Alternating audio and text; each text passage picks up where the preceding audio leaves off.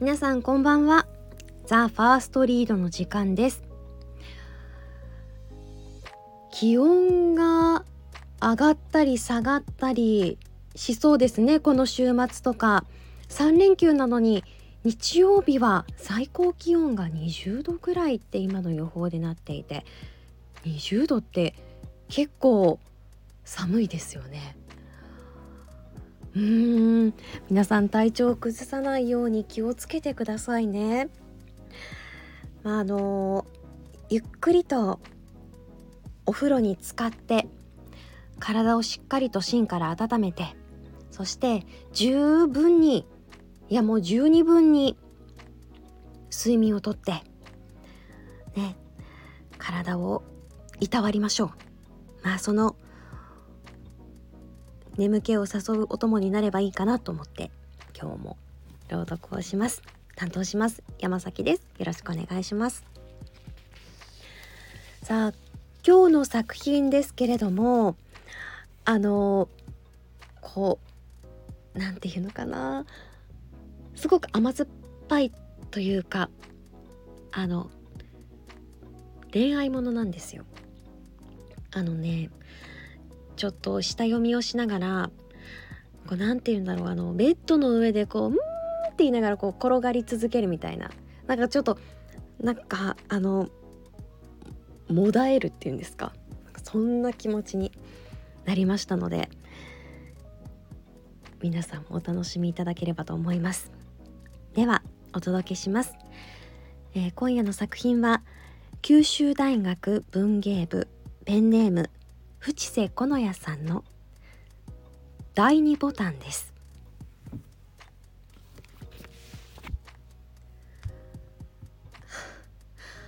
あの中学の卒業式息を切らした声に呼び止められた。振り向けば私と同じ卒業生の花をつけた男子が肩で息をしながら立っていた。あの、俺の第2ボタンもらってくれませんか？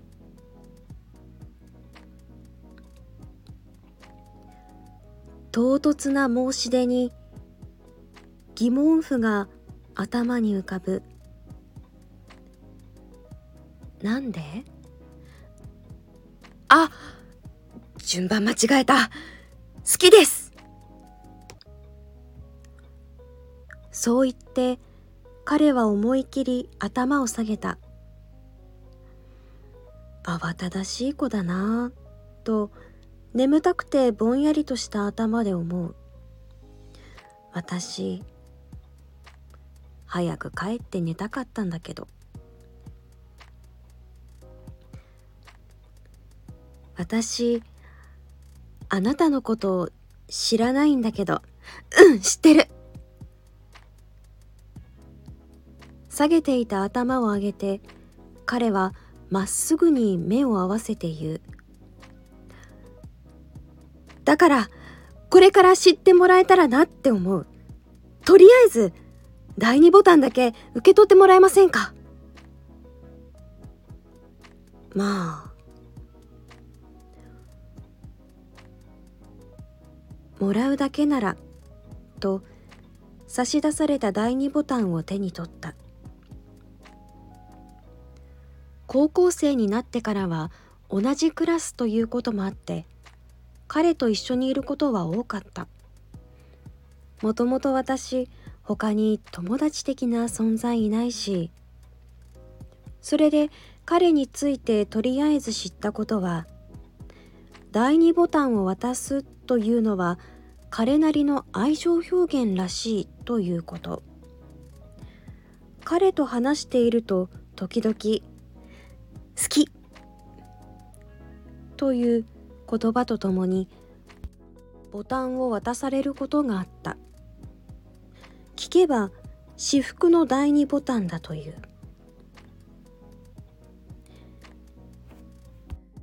一応巾着にまとめて入れているけどなかなかに重たい。もうボタンのついている服で着れる私服残ってないんじゃないかなってていうくらい重い。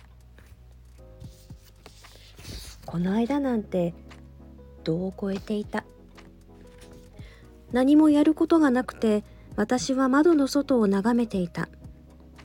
彼は教室の前で友達たちと騒いでいた。どうやら先生たちのモノマネ芸で騒いでいるみたいだった。んじゃあ俺担任の真似やるわ。高らかに宣言して彼は教団の前に立つ。少しだけ興味があって私は横目で彼を見ていた。先生のよく使う指示棒を手にした瞬間彼の目が変わった。担任の鋭い目の特徴をよく捉えていた。それだけでももう笑いが起こるはーいじゃあこれ。そう言って指示棒でカカンと黒板を叩く。ここのぬべし文法的に説明してみろ。あー今日は何日か？28日です。悪乗りして男子が答える。じゃあ28番。誰か。お前か。言うてみろ。一緒に盛り上がっていた男子の一人が当てられてわかんねえ。えー、過去の。とか言い出した途端彼はカーンと床を指示棒で叩く。ちげえわ。お前はバカか。そのバカのバをブワッと発音する。その声が見事にそっくりで。思わず私もふっと笑ってしまったその途端彼は指示棒を放り出す何かと思えば彼が高速でこちらに向かって歩いてきた。い、今、笑ってくれた？う、うん。勢いに押されうなずけば、彼は半春後に顔をあからめ、手でそれを覆い隠して天を仰いだ。えー、待って、好き。そのまま彼は自分の制服の首元に手をかける。あこれあれだ。ボタンを全部引きちぎるつもりだ。全力で止めた。私にはわからない。なんでこんな私みたいなやつの相手なんかするのか。なんでこんな私みたいなやつに好きなんて言うのか。毎日なし崩しに教室で待ち合わせて一緒に帰っていた。図書委員会の仕事があって教室に帰ってきた時中から声が聞こえた。どうやら彼とクラスメートの女子が話しているらしい。扉を開けようとして手が止まった。そういえばさ2人って付き合ってんの？いつも一緒にいるけど。うーん付き合ってないよ。え？マジ？いつもあんた好き好きって一緒にいるから付き合ってんのかと思った。その声に彼が声を立てて笑うまあ確かにそう思われても仕方ないのかもしれないただの俺の片思い。へえ。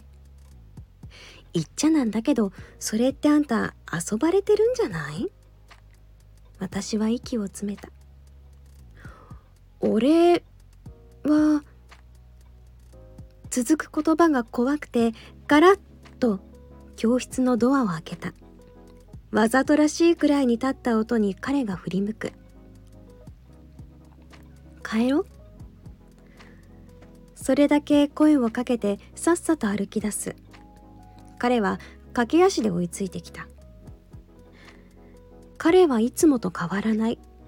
何気ないように笑いながらオーバーなくらいの身振り手振りで今日あったことの話をする。私もいつも通りに相づちをする。でも私はいつも通りじゃない。あ猫。かわいい。彼は道路脇にいた猫を見つけてしゃがみ込む。逃げない野良猫は彼に触れられて鬱陶しげに喉を鳴らした。あ嫌か。ごめんな。そう笑って猫から離れていく手を私は思わず掴んでしまった。わかんないよ。彼がこちらを見上げる。わかんない。なんでそんなに好きなんて言ってくれるの？わかんないよ。さっきの子も言ってたでしょ？私が大切にしているようには見えないんだよ。涙が出そうなのを飲み込んだ。彼は困ったような顔をする。好きだから好きって言いたい。じゃあダメ？微笑んで立ち上がって彼は寂しげに笑った。ごめんね。好きなんて言って。困らせちゃったんだね。大丈夫。ちゃんと君が俺のこと友人として大切に思ってくれているのは伝わってるよ。違う。ダダをこねる子供みたいに私は頭を振る。違うの。君が私のことを思ってくれるみたいには私も君のこと大事にしたいって思ってる。でもこれが君も思う好きかはわかんないの。無理に同じ好きじゃなくても俺はいいと思う。でも私は彼の言葉を遮る。セーラー服のスカーフをほどいた。それをふわっと彼の首にかけた。端をキュッと握れば白いスカーフはかさりと音を立てる。遊ばれてるんじゃない？その言葉に反発してでも私が今までやってきたことは周りに何より彼にそう思われていても仕方ないんだと気づいた。だって私は何も彼に言ってこなかったから。彼は何度だって伝えてくれていたのに。私はこれを好きだと呼びたいってずっと思ってた。なかなか言い出せずにいてごめん。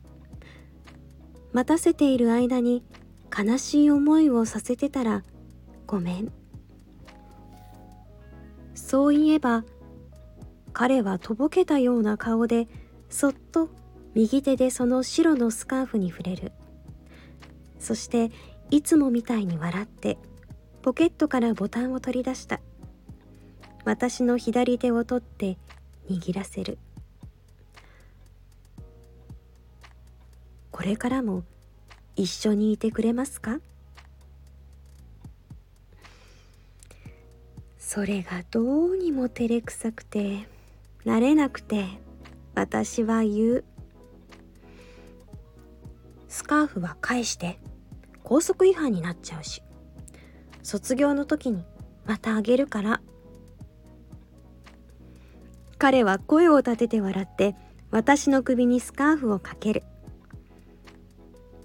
私の右手を彼の左手が包み込んでそれが新しい彼の愛情表現になった。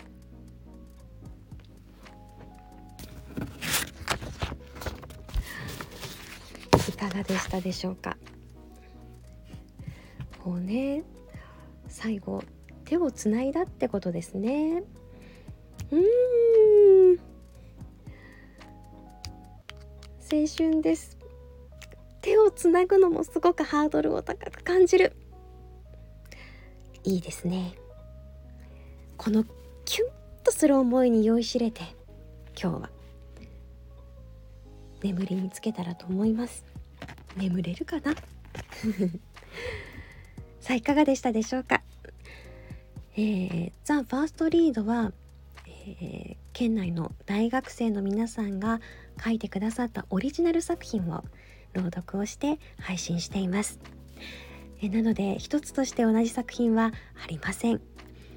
どうかバックナンバーも素敵な作品がたくさんありますので秋の夜長何しようかなって思い悩んだ時には是非聴いていただけると嬉しいです。それでは今日もお疲れ様でした。おやすみなさい。